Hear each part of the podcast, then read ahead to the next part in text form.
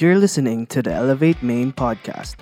To learn more about Elevate, visit our website at www.elevate.org.ph. We hope you enjoy today's talk. What is going on, Elevate? Grabe, it's been a while since the last time I preached in Elevate Maine and I'm so happy for this privilege that you have given to me. Pero bago yan, syempre, shoutout muna tayo sa Titos of Elevate Maine. Una-una, shoutout dyan kay Boss Chief Amo, Pastor Marty Okaya. Kamusta ka na? Ha? Excited na akong makita ka, na-miss na kita. Shoutout din sa mga iba pa nating titos. Kay JC, kay Alvin, kay Kuya Weng, sa mga full-time workers natin dyan, kila Kuya Euclid, D-group leaders, D-group members, regular attendees natin dito sa online youth service. Please uh, comment kayo kung nakakailang weeks na kayo dito umaten. We are so glad and so happy na nakakasama namin kayo. And of course, shout out din sa mga guests namin. If this is the first time you've been with us, I just want to say welcome home. Welcome dito sa Elevate Online Youth Service. Almost three months na tayo dito sa pandemic situation natin. And, you know, as I check online the news, what's happening around the world, makikita mo talaga ang trending ngayon sa mundo. It's, it's all about negativity. And sometimes, if you will feed yourself with these kinds of negativities, minsan masasabi mo na rin parang life is really seems so unfair kasi yun nga, COVID-19, mas dumadami yung mga nahawa, wala pa rin antidote for now. Yung hatred about the government, the people, um, various people, whether terrorism or other businessmen, lalong tumataas yung mga galit ng mga tao. Rape cases sa bansa natin, sobrang mas mataas ngayon during lockdown. There are a lot of rumors about wars. There, there is no peace in, in everyone's heart. Full of anxiety, ang daming nawawala ng trabaho, ang daming nade-depress And yung last lang, no, lately lang sa US, makita mo yung racism, sobrang tindi nung nangyari doon sa protesta na sometimes nag-take advantage ng ibang tao, pinapasok yung mga stores. And it will really affect a lot of lives in their country and even around the world. Pero pag tingnan mo mabuti, uh, the reality is that many people are really lost. Are really lost. That's why in our new series, Set the Trend, we want all of us Christians to spread the message about God's love. We need to have this heart of the Lord, heart of God, so that we will have compassion to preach the gospel to those who are lost. And ang pag-uusapan natin this afternoon, this day, is can be found in Luke 15, 11 to 24. This is the story about the prodigal son. And if there's one thing I want you to apply, here it is. Set the trend, share God's love. Can you see? Can you please say this with me? Share the trend, share God's love. Why don't we join our hearts in prayer? Father, we thank you for today. Thank you, Lord God, for allowing us to again study your word. Holy Spirit, may you please be with us. Use me mightily as your speaker.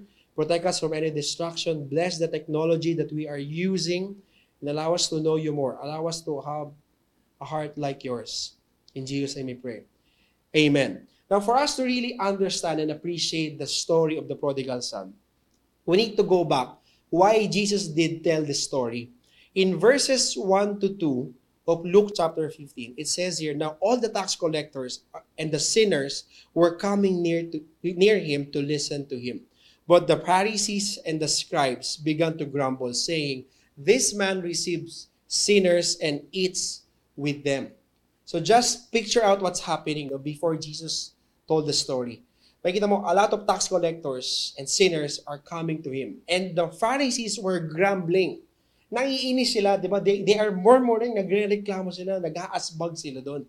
Kasi nga, hindi nila makomprehend why is it that Jesus, the teacher of the law, teaching uh, about God and the promises of God, about the kingdom of God, he is teaching about the Father, and yet he is eating with the sinners.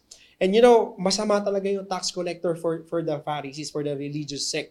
For them, excluded na itong mga tao na to. Dapat hindi ka nakikisama dito at dapat hindi na sila nakikinig na salita ng Diyos because for the Pharisees, for those religious people, these are from the devil, okay? Sa demonyo itong mga taong to. And when you eat with them, it's like you are affirming them, which is somehow a very strong culture of the Middle East before and even up to now. Kaya ang ginawa ni Lord, nung alam niya, siyempre, because God being all-knowing, He then presented parables. So the first two parables before the prodigal son was the lost sheep and the lost coin. Dito, Jesus was trying to explain, paano ba, nag, paano ba nagiging lost? Because of sin, ano bang ano ba nangyayari sa mga tao? Bakit ba nalolost sila dun sa relationship nila with the Lord? Now, the, para, the parable of the lost sheep, dito makikita natin, uh, many people were lost simply because poor choices in life. Okay? Because of wrong decisions. And consequences of it, maliligaw ka talaga ng landas. And yet, even though because of your yun nga, lack of awareness or lack of knowledge of life, the shepherd, God will still seek to find you. He will not stop until He find you. He finds you. And then after finding you, God will celebrate. God will celebrate. The lost coin, it talks about, diba, yung sometimes um, the reason why people are are lost simply because of circumstances things that are happening in their lives beyond their control. For example, calamity or sometimes abuse, di ba? And because of that experiences, marami sa mga tao na naka-experience ng calamities and, you know, bad things in their lives because of external forces, external uh, events, they will question the love of God, they will be lost, they will, you know, choose to to rebel against God. And yet even so, because of circumstances, uh, just like the woman, God is willing to light up the lamp, sweep the floor, only to find you. Only to find which were lost. And the moment na matagpuan nyo ng Panginoon, He will celebrate. So, so you see the progression na makikita natin doon from, from lack of awareness, circumstances. Pero ito, matindi to.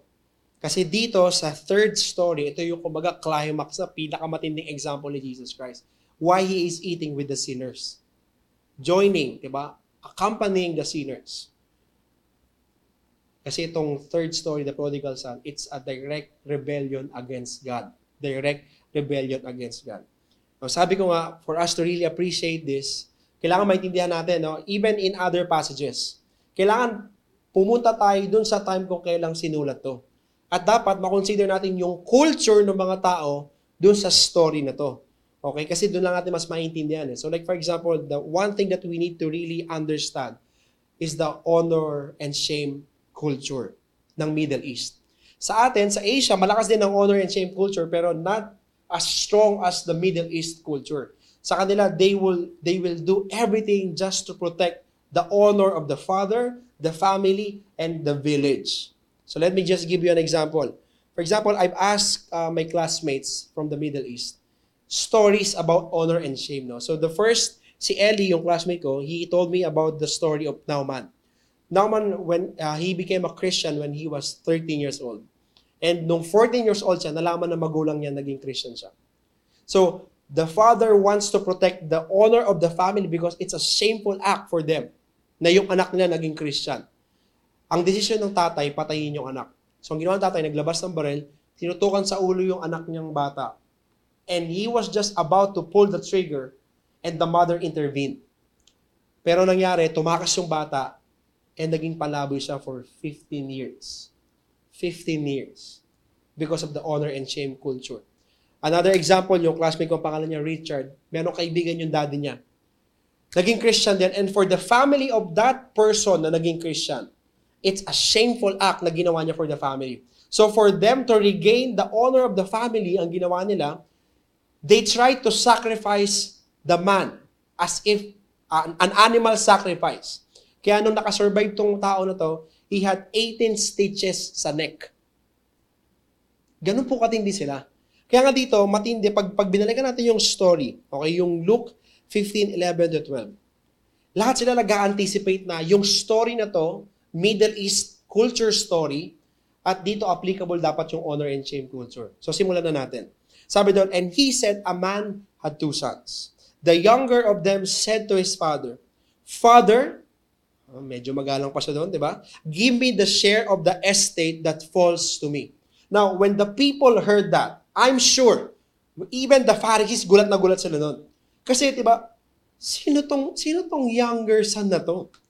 Ang lakas ng loob niya, i-disrespect yung kanyang tatay. If you will go to Deuteronomy, makikita nyo doon, stone to death because of this shameful request, pasok na siya dun sa requirement para mamatay sa pamamagitan ng pagbato. And the people around him were expecting that the, that the father in the story would slap him on the, on the face. Or maybe he will be dragged into the public para latiguhin, para i-flog. Kasi yun yung, yun yung rule eh, para, para ma-make yung restitutions na kailangan because of this shameful act. And yet, the father did a different response. Ang sabi doon, so he divided his wealth between them. Mga pares, grabe. Walang tatay na ganon, no? Nashock nila doon. So, sundan natin yung story. Pagdating ng verse 13, okay? Ang sabi doon, and not many days later, the younger son gathered everything together. Ibang klase. Take note of the words, not many days later.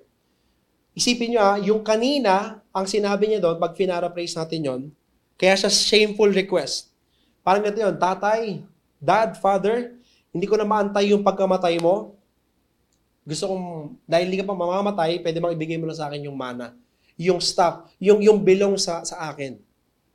Kasi ay, ayokong mabuhay kasama ka, ayokong, ayokong mamuhay under your authority, I want to be independent, ayoko dito sa relationship natin, gusto kong umalis ng bahay, wala akong pakialam sa inyo, ibigay mo sa akin yung mana ko. Ganun po katindi yun. And yet, hindi siya natapos doon. Ang sabi pa, nabenta niya, na-liquidate niya yung estate not many days later. Paano niya nagawa yun? Di ba? Alam naman natin yun, di ba? If you want to sell something at fast, di ba? Kumaga, sabi nga nila, fast break. Kung gusto mong magbenta ng fast break, kailangan babaan mo yung presyo. So dito, wala rin siyang, wala rin siyang pakialam sa tatay niya, wala pa siyang pakialam doon sa pinaghirapan ng tatay niya. Because he sold the property, the estate, at a discount price para lang makuha yung yaman niya. Now, not just that, he went on a journey into a distant country, which is a Gentile country. Kaya dito sa kanila, di ba, kinuha na nga yung mana, gagastusin pa sa Gentile country. And you know, it's really a big deal for the Jewish people. Sila, pag, pag bumabalik sila from the Gentile countries, ipapagpag muna nila yung paa nila outside Israel. Because for them, hindi belong yung dust na galing sa Gentiles, Gentile land. And yet, itong tao na to, pumunta siya doon, and then he squandered his estate with loose living. Anong ginawa niya doon, di ba? Hindi lang yung basta bili ng bili ng mga magandang bagay to. Pero mga kapatid sa Panginoon, pag tinignan niyo yung latter verses, ang sabi ng older son, bakit mo winelcome yan? Di ba sinasabi niya sa dati, bakit mo winelcome yan? Ginastos niya yung pera with the prostitutes. So, hindi lang siya disrespectful, ba hindi lang siya walang alam sa paghawak ng pera, hindi lang siya walang pakialam sa tatay niya, and he is also an immoral man. Now, sabi doon sa verse 14, dadagdagan palalo yung yung ano no, yung problema nito. Wala na siyang pera. Now he went now when he had spent everything, a severe famine occurred in the country and he began to impoverish. You know, yung yung famine di na natin maintindihan yun eh. Tagutom yan. Pero dito, sabi pa ng Bible, sabi ni Jesus Christ, severe famine. You know, ang famine, hindi lang yung wala ka na makain sa bahay niyo pero may tindahan pa sa grocery ang famine, wala, wala ka na mabibiling pagkain. Kung meron akong kakainin, yung pagpag o basura. Pag naubos mo na yung basura at famine pa rin, kakain ka na ng kahit anong insekto o hayop na nakikita mo. Pag naubos na yung insekto at saka hayop na nakikita mo, kakainin mo na yung chinelas mo. Pag naubos na yung chinelas mo, famine pa, sabi sa Old Testament, makikita nyo, there was this one moment na kinakain nila yung batang bagong panganak just for them to survive. And that is famine. Na kaya pag tinignan mo dito, uh, when he experienced the famine and he began to be impoverished, instead of going back home, he went and hired himself out to one of the citizens, to one of the Gentiles. In the Greek language, ang sabi doon, he joined, he glued, which is again, another violation na naman for their culture. Ang sinasabi nga, di ba, huwag kayong makisama sa mga hintil. But this guy, He wants to survive, he joined himself. But because the, the boss, okay, yung kung sino man yung nag-hire sa kanya, walang mapasweldo, just to get rid of him. Ang sabi nilang sa kanya, o sige, kunin kita pero papakain ka ng baboy. Again, another violation, which is, pinagbabawal yun eh, sa, sa Israel, sa Jew, Jewish people. Pero dito, hindi niya lang pinakain yung swine. In verse 16, sabi doon, And he would have gladly filled his stomach with the pods that the swine were eating and no one was giving him anything to him. Ibang klase. He is not just around the pigs, but he became a pig. I don't know about you, no, pero going back to the Middle East culture, to the Jewish community in particular, hearing this story from Jesus in their time, ang masasabi ko na lang, ibang klase. O kaya yung expression na pambihira. Pambihira. Sinagad eh, no? Sinagad. Alam mo, makikita natin dito na the younger son is the worst possible sinner Christ could ever portray, could ever give. He is the most disrespectful, stupid, wasteful, immoral, careless, shameful sinner. And yet, there's this importance for us to to know paano minahal, how, how God the Father loved this worst sinner. I'm sure there's really a big implication for all of us. Na kung si Lord kayang mahalin yung ganitong klaseng makasalanan, how much more tayo? How much more ikaw? Let's continue. Sabi doon, in verse 17 and 18, But when he came to his senses, okay, because he hit rock bottom, nasagad na tong younger son eh. So, na-realize siya bigla, nagising siya, at sabi doon, How many of my father's hard men have more than enough bread? But I am dying here with hunger. I will get up to my father and will say to him, grabe, gumawa pa ng speech. Sabi doon, Father, I have sinned against heaven and in your sight. I am no longer worthy to be called your son. Make me as one of your hard men. Ibang klase, no? Dito makikita mo, hindi siya, hindi siya, hindi siya repentant. Okay? Just want to clarify this. Nagsing siya with his senses, not because of his mind, not because of his heart, but because of his stomach. He wanted to survive. And then he realized, he remembered, oh nga no, yung tatay ko, he is so good, he is so generous. Ang dami niyang kinukuha kontratista at nakakakain niyo ng tama. You know, a hard man is the lowest in the social economy class in their time. Yun yung pinaka-lowest wage earner. At ang sabi niya doon, kung yung mga yon nakakakain, baka pwede akong bumalik sa tatay ko. Maging hard man na lang. Baka tanggapin niya ako. Hindi siya nag-iisip. Kaya nga, nung, nung sinabi niya itong script na to, di ba, pag, pag inisip mo, parang, minsan, isipin ng mga tao, ah, sa wakas, na-realize yung pagkakamali, pero pag, pag pinag-aralan mo mabuti, hindi eh. Nakalimutan niya yung honor and shame. Na pag bumalik siya dun sa village niya, he will be condemned. He will be condemned by the villagers because the villagers will help his father to regain the honor because the honor of the family is the honor of the village. Kaya delikado itong gagawin niya. But because he wanted to survive, he wants to go back.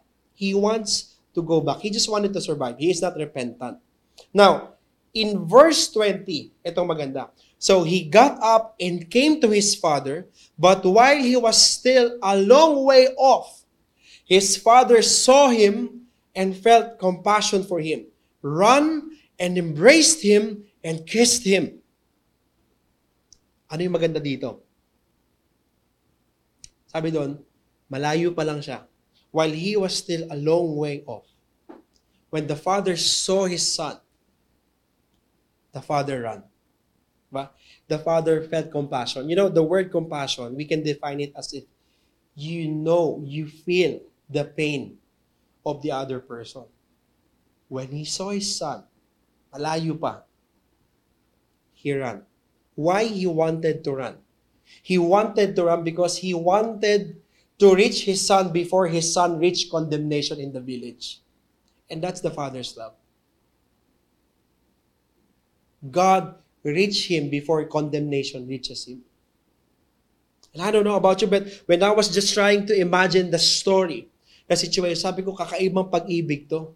Remember, wala pa yung script niya dito. And he is not repentant. But here we can see that God is indeed the seeker and not the sinner. You know what the father did na talagang mind-blowing for the Pharisees? Tumakbo yung tatay. In the Greek, it's a sprint. It's like you are in the race. Nagmadali yung tatay. Kumaripas ng pagtakbo. And for them to run that fast, because they are wearing robe, they need to, diba, pull up the robes. And you know, in, in, in the Arab language, yung robe, ang ibig sabihin nun, dignity. My dignity. Because the robe represents dignity. But the father is willing to take the shame of the son because of his love to his son. Which is very mind-blowing kasi no father would ever do that in the Middle East culture. But dito, sinasabi ni Lord, your view is about the Father is very different. Because our Heavenly Father loves us so much that He's willing to take the shame that belongs to us just for us to be reconciled to Him. And then He embraced. Hindi naman po ako maarte, no? Pero alalahanin natin, naging pulubi po ito at naghihirap. Nagpakain ng baboy at naging baboy na rin. Okay sana kung physical lang yung problema dun eh. Yung amoy, yung dumi. Pero hindi po eh. Bago po nangyari sa kanila nun, ito po yung pinakamasamang makasalanan na ginawang example ng Panginoong Heso Kristo. And yet because the Father's love is so greater than the sin of this man, He embraced His Son. What's the sign of embrace? It's a sign of reconciliation. Without even hearing the words, the speech of the younger son, without even making restitutions. You know, in their culture, para mangyari yung reconciliation, ang kailangan mo nang gawin ng younger son, mapunta sa gitna ng village.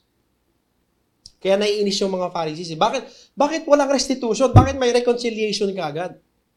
Hindi ba dapat yung younger son pupunta sa gitna ng village, papaarawan natin, we, he will be ridiculed by the people and even with the children. And after that, we will flog him.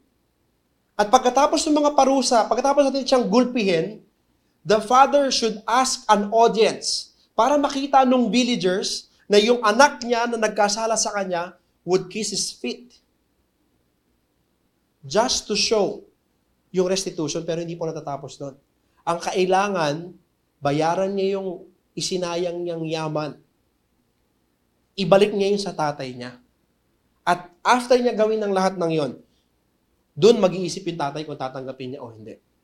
And when the father decided not, he can disown the son, even he putting him to death. Kaya ngayon mga nakikinig na pariseyo, I'm sure, I'm just imagining this, lalo sila nagagalit. Kasi for them, this is outrageous, di ba? This is crazy. This is not normal. Nakakainis yung tatay. That's why you know, if, if you want to have the Father's heart, we need to remove legalis, legalism. Because legalism is the enemy of grace. At kung haantayin natin may gagawin muna yung ibang tao bago natin ibahagi yung mabuting balita, kabutihan natin sa kanila, that's not the way of our Father. Kakaiba to eh, no? Niyakap na, at ang sabi doon, He kissed him. In the Greek, it's like this. He kissed him, and kissed him, and kiss, and kiss, and kiss, and kiss, and kiss, kiss. Paulit-ulit po. Sabi ko, kakaibang pagmamahal po yun. Kasi ang dumi po na ito eh. Ang dumi niya internally and externally. And yet, because of the sovereign grace of the Father, that consumes the Son. He was consumed. He was drowned. By the sovereign grace of the Father. God is the seeker and not the sinner. God is always willing to take the shame that belongs to us just for us to be reconciled to Him. Hindi po ang naganap yung anak. Ang naganap po yung ama. Verse 21 and 22, tingnan niyo po ito. And the son said to him, Father, I have sinned against heaven and in your sight. I am no longer worthy to be called your son. Yun po yung script. Tama po yun, pero kulang. Kasi, di ba, ang, ang, ang dapat doon nakasunod, make me as one of your hired men. Pero dito, Ang sabi sa verse 22, quickly. In the Greek language, it's instant, di ba? Eh, Ngayon na mismo, quickly bring out the best robe. What is the best robe? You know, pag tinignan niyo po yung background nito, the robe belongs, the best robe belongs to the father. Usually, ginagamit to ng oldest son for wedding. O ginagamit to ng, ng, ng, ng father pag may meron mga events to display his dignity. But here, makikita natin dito na gusto ng father ibigay niya yung dignity niya. He wants to give his honor and dignity to the son even without restitution. Now, that is grace. That is grace. And being a Pharisee na nakikinig doon kay Jesus Christ, talagang magagalit ka. Kasi mind-blowing yung ginawa eh. What else? Hindi lang willing yung father ibigay sa kanya. Hindi yung dignity ng family, ang dignity ng father mismo. But ang sabi doon, put a ring on his hand. Now, what's what's the implication of that? The father is delivering this message, not just my dignity, but you, also give my authority to my son. And what else? Sandals on his feet. You know, Noong panahon nila, ang mga hard men na gusto, di gusto ng anak maging hard men na lang, wala pong mga sapatos yun. Ang meron lang sapatos, yung mga slaves at anak na nakatira dun sa, sa bahay ng master. Pero dito, ang gusto ng tatay, hindi lang ibibigay sa kanya yung dignity, not just the authority of the father, but even the full privilege of the house. And this is what happened to the most wretched, disrespectful, stinking, immoral sinner. He was drowned by the grace of God. He was consumed by the sovereign, by the sovereign grace of God.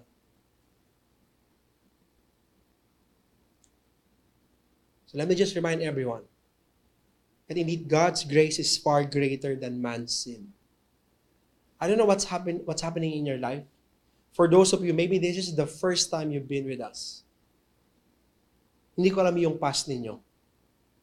Pero just want to encourage you, this is not an accident why you are watching this video.